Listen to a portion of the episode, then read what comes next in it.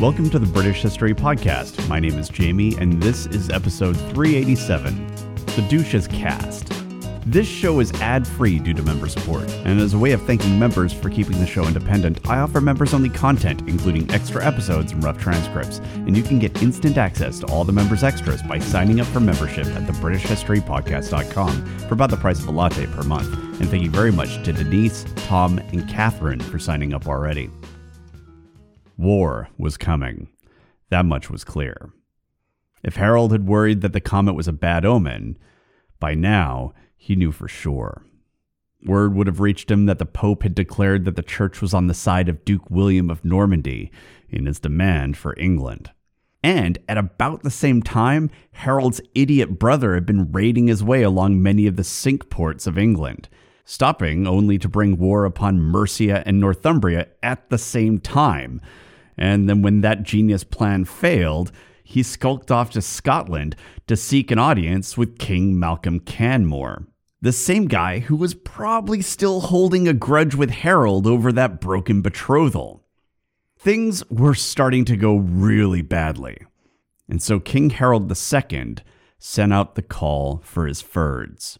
But he seems to have only called upon southern England. Furthermore, the call itself doesn't seem to have gone much beyond 50 miles inland.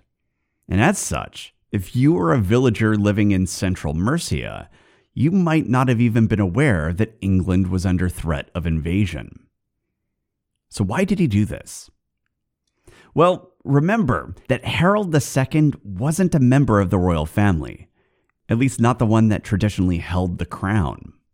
He was instead the scion of the powerful House of Godwin, a southern dynasty whose power was concentrated in Wessex since before it was even the House of Godwin, Harold's grandfather, for example, was an influential southern noble, you know, before he turned to a life of piracy.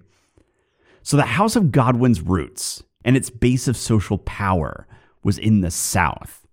So it's likely that Harold knew that when he called for support, it was Wessex who would enthusiastically answer the call. And it turns out he was right.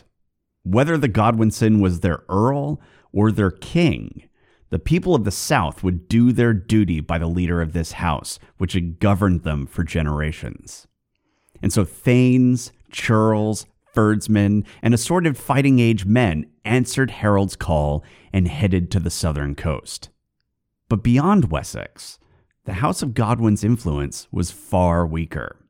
And in many ways, the House of Godwin had no one to blame but themselves. Years ago, when Harold was just the Earl of Wessex, he invaded Wales and he began a war that only ended when he brought the Welsh King Gruffydd's head to Winchester. Now, for Harold, the Earl, this was an enormous victory, and it had likely cemented his position as the preeminent noble in England and the natural choice for the throne should King Edward die childless. So this victory was part of what propelled him into the power that Harold now held. But King Gruffydd was once an ally of the House of Godwin. He'd even led an army to support Harold's older brother, Sweyn. And so Harold bringing war upon this old ally of his family wasn't just a problem between him and the Welsh.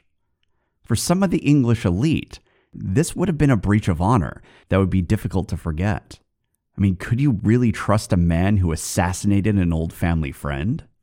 Furthermore, King Gruffydd of Wales was an active political force in his own right, and he had allies of his own.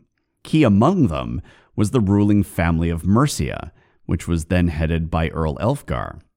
You see, despite the long history of sporadic cross border conflicts, King Gruffydd and several regions of Wales in general shared a sense of history and connection with Mercia.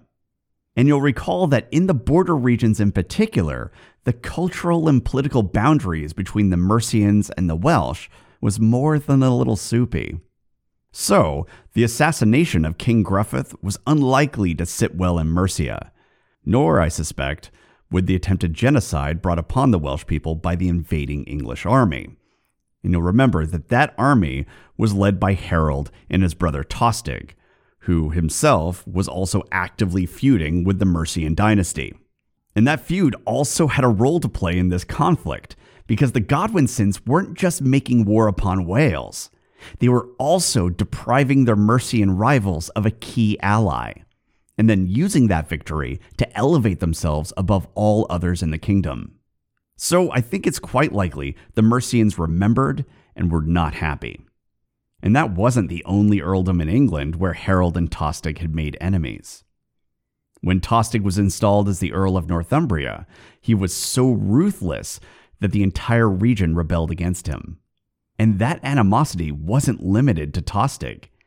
It appears to have extended to the entire House of Godwin, because the moment that Harold was proclaimed king, he was forced to travel north and personally beseech the Northumbrians for their support and fealty.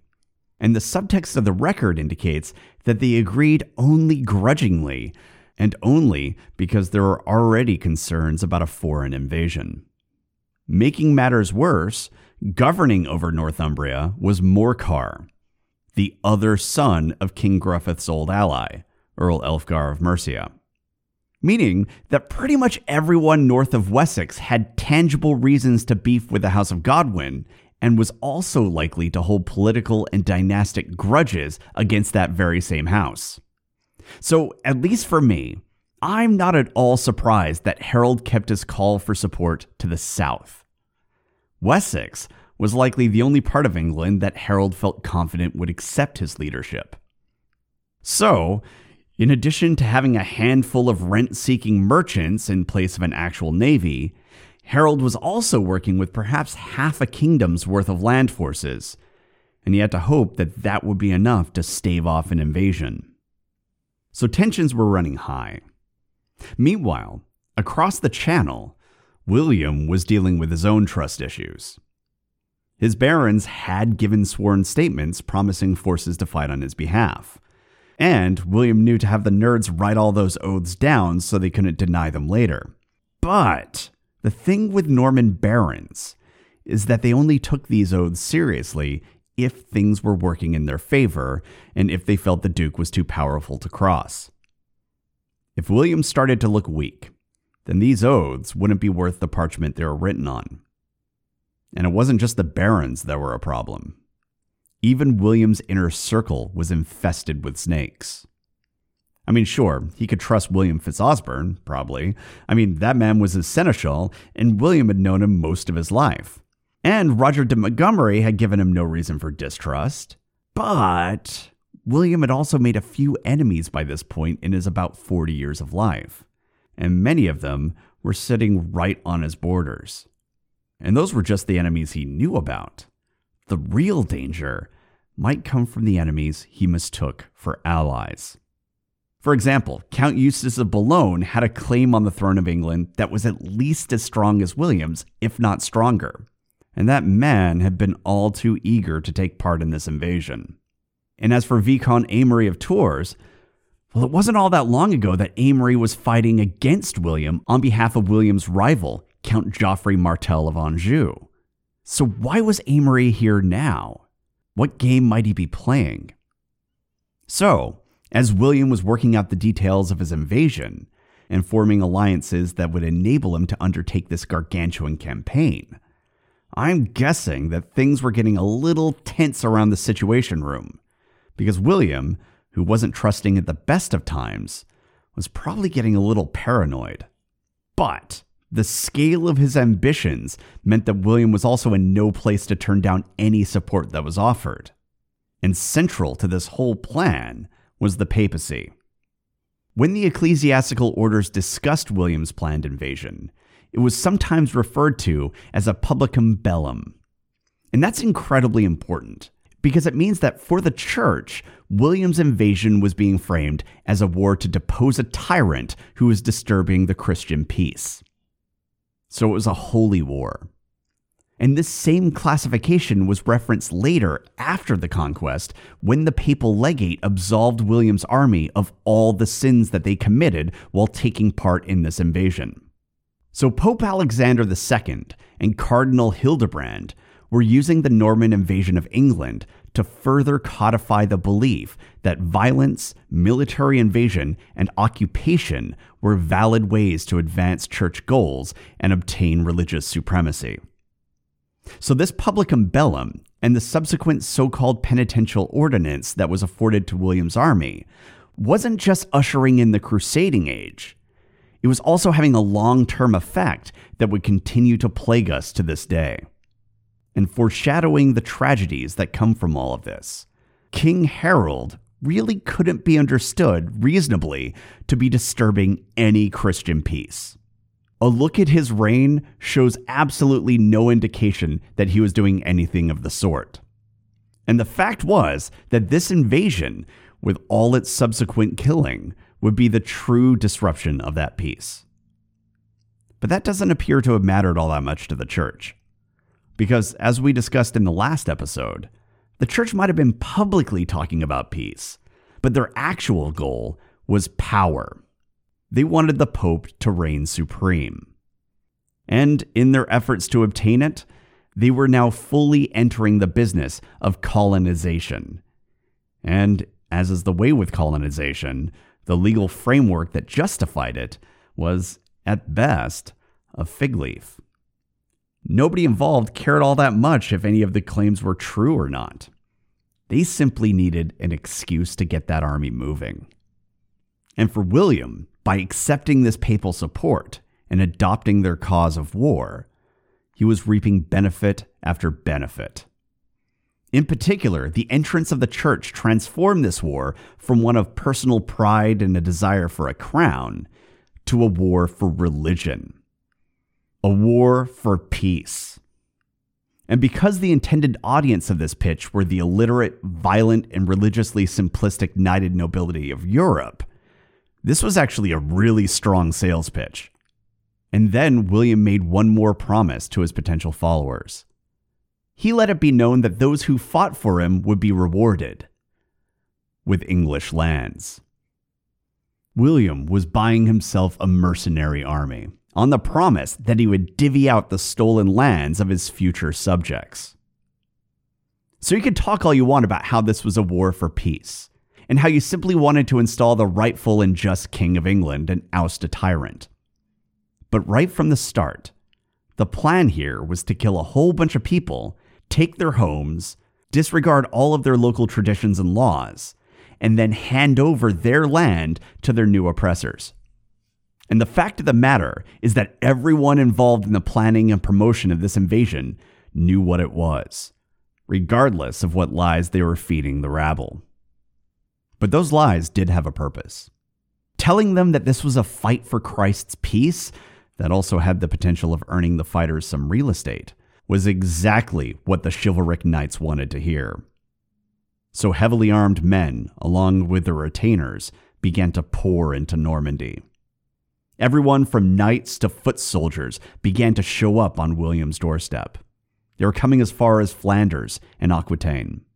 And actually, even though Duke Conan of Brittany had recently threatened Duke William, a surprising number of knights were also coming from Brittany as well. Why? Well, because feuds and politics weren't the main driving force for knights, especially for knights who didn't have any lands of their own. And Brittany at this point was chock full of landless knights. And here was the Pope and Duke William saying that this invasion was a good way to get a plot of land, and that if they failed or fell in battle, well, the whole thing was sanctioned by God. So if you didn't end up with land, you'd wind up in heaven. Either way, you win. And so warriors, even from rival duchies, were streaming into Normandy. And that meant that because of this spectacular pitch, suddenly the majority of William's army were foreigners who had come on the promise of future wealth and riches. And that was a situation that probably made William a little uneasy. These men had no cultural, historical, or honor based reason to serve William beyond the promise of payment. And so the Duke suddenly had the tiger by the tail. And the fact was that preparing for this invasion was a long process. And if those assembled knights began to get bored, then things could end up going very, very badly. And as the days of preparation dragged into weeks, the Duke and his closest allies had to devise a way to keep morale up. So, they began to hold rallies. Now, by this point, William wasn't the only one who was probably wondering if he'd bitten off more than he could chew. There was also Rome. Because thanks to the Pope sanctioning this entire venture, the papacy and Normandy were now deeply politically linked. By having the papacy directly involved in and sanctioning warfare, Pope Alexander II had placed himself in the middle of an incredibly controversial position. There were many within the church who did not like this development at all. Similarly, there were secular rulers who didn't like what they were seeing here either, because more than a few of them would have realized immediately that they could be the next ruler that the papacy declared to be religiously fit for holy invasion. So the success of Hildebrand's theocratic vision for the church and for the papacy was now weirdly hinged on the success of William's invasion and also on the fulfillment of William's promised future fealty to the Pope. And so, as the days dragged on, it likely became clear that Pope Alexander and Cardinal Hildebrand were really out on the raggedy edge with this one. And sitting in the middle of all of this was William the Man a man who was suddenly being transformed, as if through magic, from the unpopular bastard son of Duke Robert, whose own family had repeatedly tried to depose him, to the favored son of the church and the papally sanctioned legitimate ruler of both Normandy and England.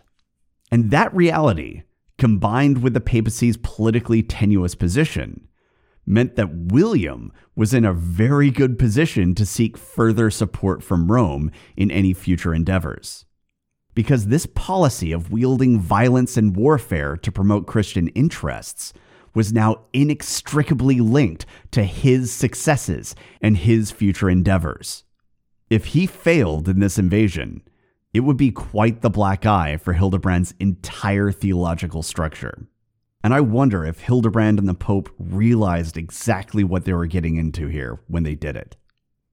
Now, at some point around here, William probably realized that he couldn't plan an invasion, deal with shady alliances, keep the Pope in his pocket, and construct ships while also handling the day to day affairs of the duchy.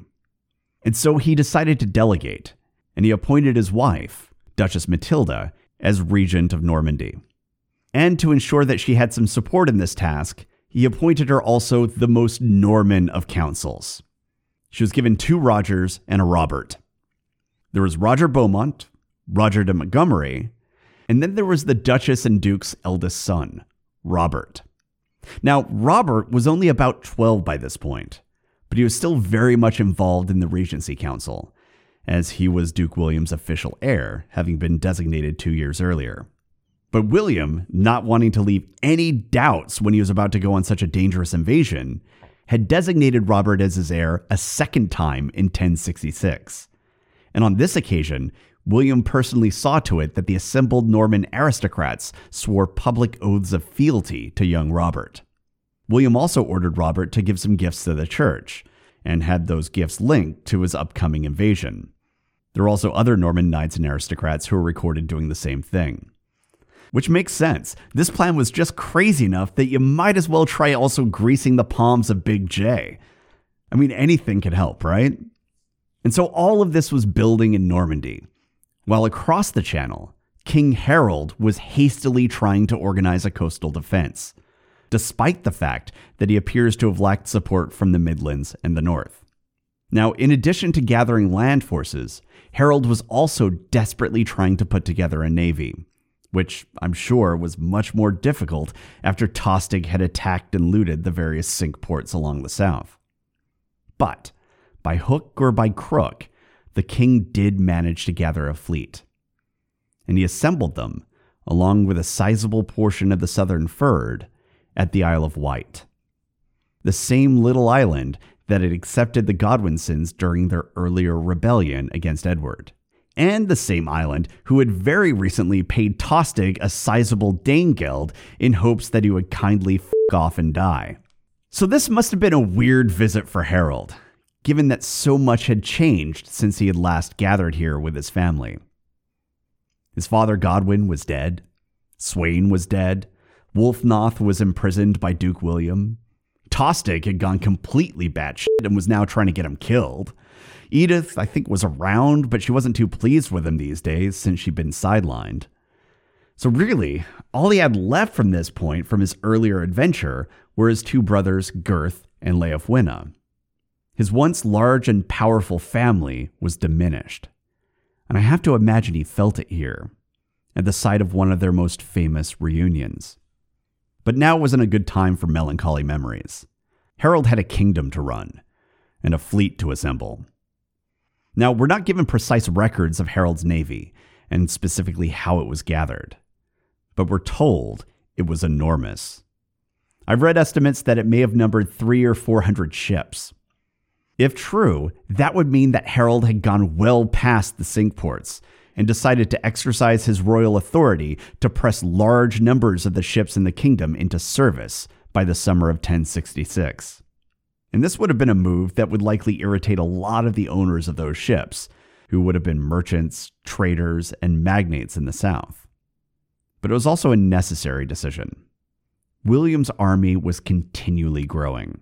And all along the banks of the River Dive, there were ships under construction. So this attack could come at any moment. And knowing that, you might wonder why he chose the Isle of Wight as his base of operations, and not Dover or any of the other ports on the coast. Well, here's the thing about early medieval naval warfare in England it really wasn't warfare. Up to this point, the only recorded English naval battle that took place out at sea was in the 9th century under King Alfred. He'd taken his fleet out to sea and accidentally ran into a bunch of Danes, and everyone was surprised enough that they just tried to fight it out then and there. But that's it. And the reason for that is because it's actually really hard to intercept ships at open sea, especially when you're reliant on sails and don't have, you know, GPS and satellites helping you plot an intersecting course. The fact is that one of the biggest obstacles of naval battles is actually just trying to find the ships and get close enough to actually fight. It was so difficult, in fact, that about 500 years later, Sir Francis Drake would suggest intercepting the Spanish Armada out at sea, and everyone thought it was a wildly ambitious idea and wondered if something so crazy would even work. So the odds that Harold and his fleet would be able to go out to sea, find William's fleet, and get close enough to attack them before they landed on the beach were just astronomical. So Harold's fleet wasn't assembled to intercept William's fleet out at sea. He had gathered his fleet for a different purpose. The most likely strategy was to actually allow William to make landfall. Once there, Harold would have some of his land forces hold the Normans off as best as they could by harassing and laying ambushes to slow them down. And as that was happening, Harold would use the ragtag English fleet to transport the actual bulk of his army to William's landing site. Once there, they could seize or destroy the ships and then position their army behind William's and force him to fight a battle on two fronts. Assuming that was the strategy, it was a sound one, and the Isle of Wight would have been an ideal launching ground for that. You see, William could have only made the crossing with a southern wind, and his launching point was almost directly across the channel from the Isle of Wight. So the odds were good that regardless of whether the winds were coming from the southeast or the southwest, Harold and his fleet would be able to reach William's landing spot relatively quickly as they'd be able to tack the wind in a similar way as the Normans. So, with perhaps as much as half of his fyrd spread out to keep watch along the southern shore of England, the remainder of his fyrd, along with his fleet positioned at the Isle of Wight, was ready for a quick mobilization. And now, they just had to wait for William to make his move. Any day now. Yup. Any day now. Where the hell were they? Well, the fact was that things like this take time. True, the Normans had been constructing ships all year, and by July, the forces for this invasion had begun to assemble at the River Dive.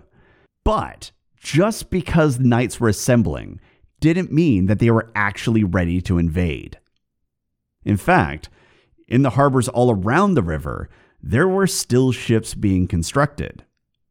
And we're told that the fleet wasn't ready for invasion until fully August 12th. And given this date, it's possible that William had intended for his invasion to coincide with the feast of the Assumption of the Virgin Mary on August 15th. Again, this was a crazy idea, so adopting a kitchen sink approach to making Big J happy was not a bad idea. But despite the fact that the fleet was ready on the 12th, they didn't launch.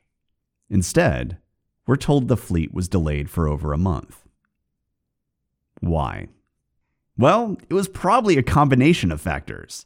Now, the biggest one would have been wind. Looking at the Bayeux Tapestry, we see ships that look very much like Drakkars. But in truth, they were likely cop ships, which are similar to Drakkars, but larger, wider, and with higher sides. They're the Chibi Drakkars that I mentioned in the earlier episode. And the majority of the ships that were being assembled and were being constructed on the River Dive would have been simple single sailed barges. Nothing fancy, but they get the job done. And as for the size of this fleet, well, Chronicler Wace estimates that the fleet was about 700 ships, which, given the type of ships that are believed to have been launched, that would have made for an invasion force of about 14,000 men, with perhaps as much as a third of that consisting of mounted knights. So that's a lot of horses barging around. And if they wanted to get them all to go to the same place at the same time, they would need favorable weather. In particular, based on where they'd assembled, they would need a southerly wind. That would allow them to cross the channel efficiently and also have a relatively easy time tacking to reach their choice of landing site. But getting there was only one part of the problem. There was also the fighting that would take place after the men and horses made landfall. And you might recall how William of Poitiers spoke of how Harold had spies in Normandy. We don't know if that was actually true, but it probably was. What's a near certainty, though, is that Normandy had spies in England. I mean, the character of Duke William alone would have led to that eventuality. But beyond that, there is also the sheer number of Normans who were brought into England during the reign of King Edward. And there's also the fact that William knew about Harold's crowning probably before many in Northumbria did. I'm not certain of much, but I'm absolutely certain that William had spies in England. And I honestly wouldn't be surprised if Poitiers accusing Harold of employing spies was based largely on projection. And an awareness of the military and tactical situation in southern England would certainly explain why William held his fleet back for a month, even though we're told that they were ready for invasion. Because estimates are that Harold had populated the South with over 10,000 members of the Fyrd, and perhaps as many as 400 ships. This means that a trap had been laid for Normandy. And it seems that William was aware of this and had chosen to wait it out. The trouble, though, was that waiting also had costs for the bastard. He was stuck holding the reins of an army that consisted of thousands of knights and foot soldiers, many of whom were nothing more than mercs, and all of whom were suited up and looking forward to a fight. Which meant the Norman countryside was now teeming with highly violent, ignorant jerks just milling around looking for something to do. And let's be honest, camping out near Caen was not what they signed up for. Furthermore, a month long riverside vacation might sound nice to you, but this wasn't a nice holiday chateau. This was a cramped assembly of thousands upon thousands of dudes. Dudes who were indoctrinated into a society that elevated interpersonal conflict, carried a brittle sense of honor, and taught them that violence was the best way to solve your problems, especially any problems involving honor. William was hosting Woodstock from Hell.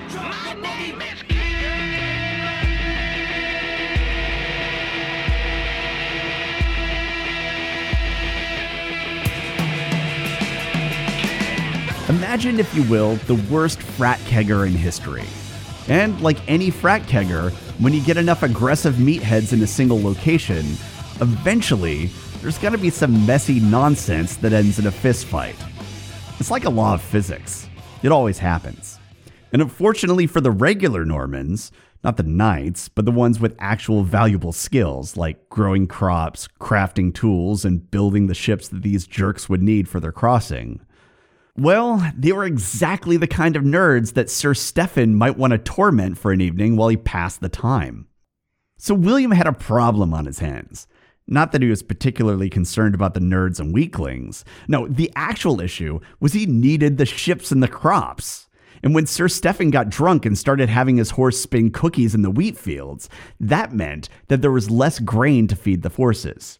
And when the shipwright couldn't come into work because Sir Ralph decided to break his arm for beating him at a drinking game, well, that slowed down ship production times. William wasn't against mess, but he wanted to make a mess in England, not on the shores of France. And so, into this situation, we have William of Poitiers, who, unprompted, starts talking specifically about this issue. But he does it in a very Poitiers way. Now, to be fair, he's a very important source for us. But Poitiers is also an unceasing hype man for his Duke, and his panegyric has the hilarious tendency of relentlessly polishing any turd that might help the Norman cause. And at about this point, Poitiers starts talking out of nowhere about how incredible William was at controlling his men, and how, quote, the crops waited undisturbed for the sickle without being trampled by the pride of the knights, or ravaged by the greed of the plunderer. A wealthy and unarmed man watching a swarm of soldiers without fear might follow his horse, singing wherever he would. End quote. And I don't know. That just feels a bit suspect to me. Like when your toddler runs into the room and shouts, I didn't eat the cookies. I mean, if Z and I did a shop talk and she suddenly out of nowhere praised me for wearing clothes, you'd probably start wondering what was going on during those other shop talks. So I suspect there actually was a problem with knights plundering, and with other knights trampling fields to impress their friends with their sick horsey J turns. I also suspect that William came down on them like a ton of bricks and made a few examples. But Poitiers, like any good hype man, likely realized that it sounded way better if he just skipped to the end, the part where everyone was terrified of angering the Duke and this would be in keeping with another suspect line of Poitiers, where he speaks of how generous the Duke was to his soldiers as they awaited the crossing. Because if the Duke forbid pillaging, and then strictly enforced it as the delay stretched into weeks, he would have had no choice but to provide food for the assembled army himself. Or he would have to allow them to break his commands, which would make him look weak. So chances are, he acquired a ton of food and made it available to his men because he had no other choice but to do that. And then Poitiers did his job, and he spun that into heroism. I mean, it is possible that Poitiers was just being entirely truthful, and that this invasion force was the first chivalric army in history to peacefully hang around for over a month and mind their own business. But personally, I'm not willing to believe that based entirely on the word of Mr. Harold is a sneaky, spy loving usurper, and my Norman Duke is the real heir to England who's only interested in honor and God. Also, that Englishman was threatening to defile his sister's own corpse by sending her FedEx. Poitiers is important, but Poitiers definitely has his own spin. So I think the fields outside of Caen were a bit dicey for a few months. But however it was done, despite the fact that the fleet was ready to sail on August 12. We're told that it was delayed for about a month, which meant that William and the assorted leadership were left trying to keep Sir Stephen from roughing up the locals. Meanwhile, Tostig's Scottish summer vacay wasn't going well either. It turned out that King Malcolm didn't have any interest in going to war, at least not for this guy. And so Tostig probably decided he was wasting his time. So he hopped back on his boats, what was left of them, and headed for Scandinavia. Now, Tostig's travel itinerary is distinctly Tostig. We have a number of documents that give evidence of his trip, but the picture that they paint is a mess. They all seem to provide different timelines, and so it's hard to know precisely when he arrived at some of these locations. And Denmark is one of those destinations. And no matter which way you tell the story, you're going to have some records that contradict the timeline. But at some point, Tostig eventually made his way to the court of his cousin, King Sweyn Estridsson of Denmark. And this could have been one of his first ports of call after leaving Flanders. Or it could have happened later, much later, including at this point in his story. His timeline is inscrutable. However, we're fairly certain that at some point, Tostig entered his cousin's court and asked for support in his war against his brother. And he didn't stop there. He also pressed Sweyn to fight for his own claim on England. You might remember that King Sweyn of Denmark had also been telling people that King Edward promised him the kingdom in yet another secret meeting. Now, like William, we have no way of knowing if this happened. Personally, I suspect it's a complete fabrication, and Sweyn was just jumping on the bandwagon because he knew nobody would call him on it. But even if Eddie had made such a promise, as we've already discussed, it had no real force of law under the English system. Unfortunately for England, though, no one but the English gave a damn about the English system. So Tostig urging Sweyn to make war and become the next king of England wasn't as wild and crazy as it might seem at first, at least not by 11th century standards. But when Tostig suggested it, Sweyn said no. Harold was his friend and cousin, after all, and it probably felt a little weird to have a guy ask you to murder his own brother. And probably trying to get this whole sorry mess to come to a close, King Sweyn instead tried to appease Tostig and get him to agree to drop this whole thing. And because Tostig's biggest complaint against King Harold was that he'd been stripped of the earldom of Northumbria, King Sweyn offered to make Tostig a jarl in Denmark. But Tostig wasn't interested, because for Tostig, this wasn't about an earldom. This was something much deeper, and nothing that Sweyn could offer was going to heal that wound. And so, Tostig left the court of his cousin, the king. And interestingly, according to Poitiers, King Sweyn of Denmark also had an agreement to not interfere with Normandy as the Duke sought to press his claims against Harold. So, assuming that Poitiers was providing an accurate depiction, it's possible that Sweyn was up to something here. Because on the one hand, it feels like Sweyn was just being gentle with Tostig. The malcontent brother was treated with honor in his court, and he was even offered a position of power just to get him to stop interfering with his brother.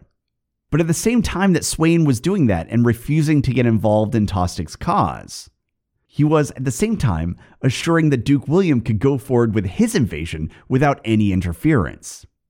So I think Sweyn had some sort of strategy in mind here, and he was balancing interests, but it's difficult to know precisely what he had in mind.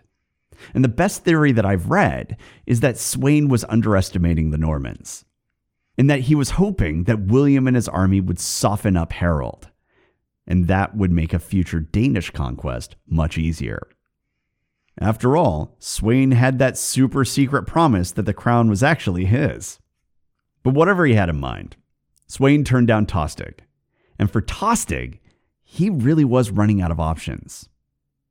He turned to many of the most powerful men in Europe. He traveled to Duke William, to his father in law Count Baldwin, to King Malcolm of Scotland, and even to his cousin, King Sweyn of Denmark. And none of them were willing to support him in this war. Some had treated him kindly, and some had even tried to placate his rage, but not one of them was willing to go to war.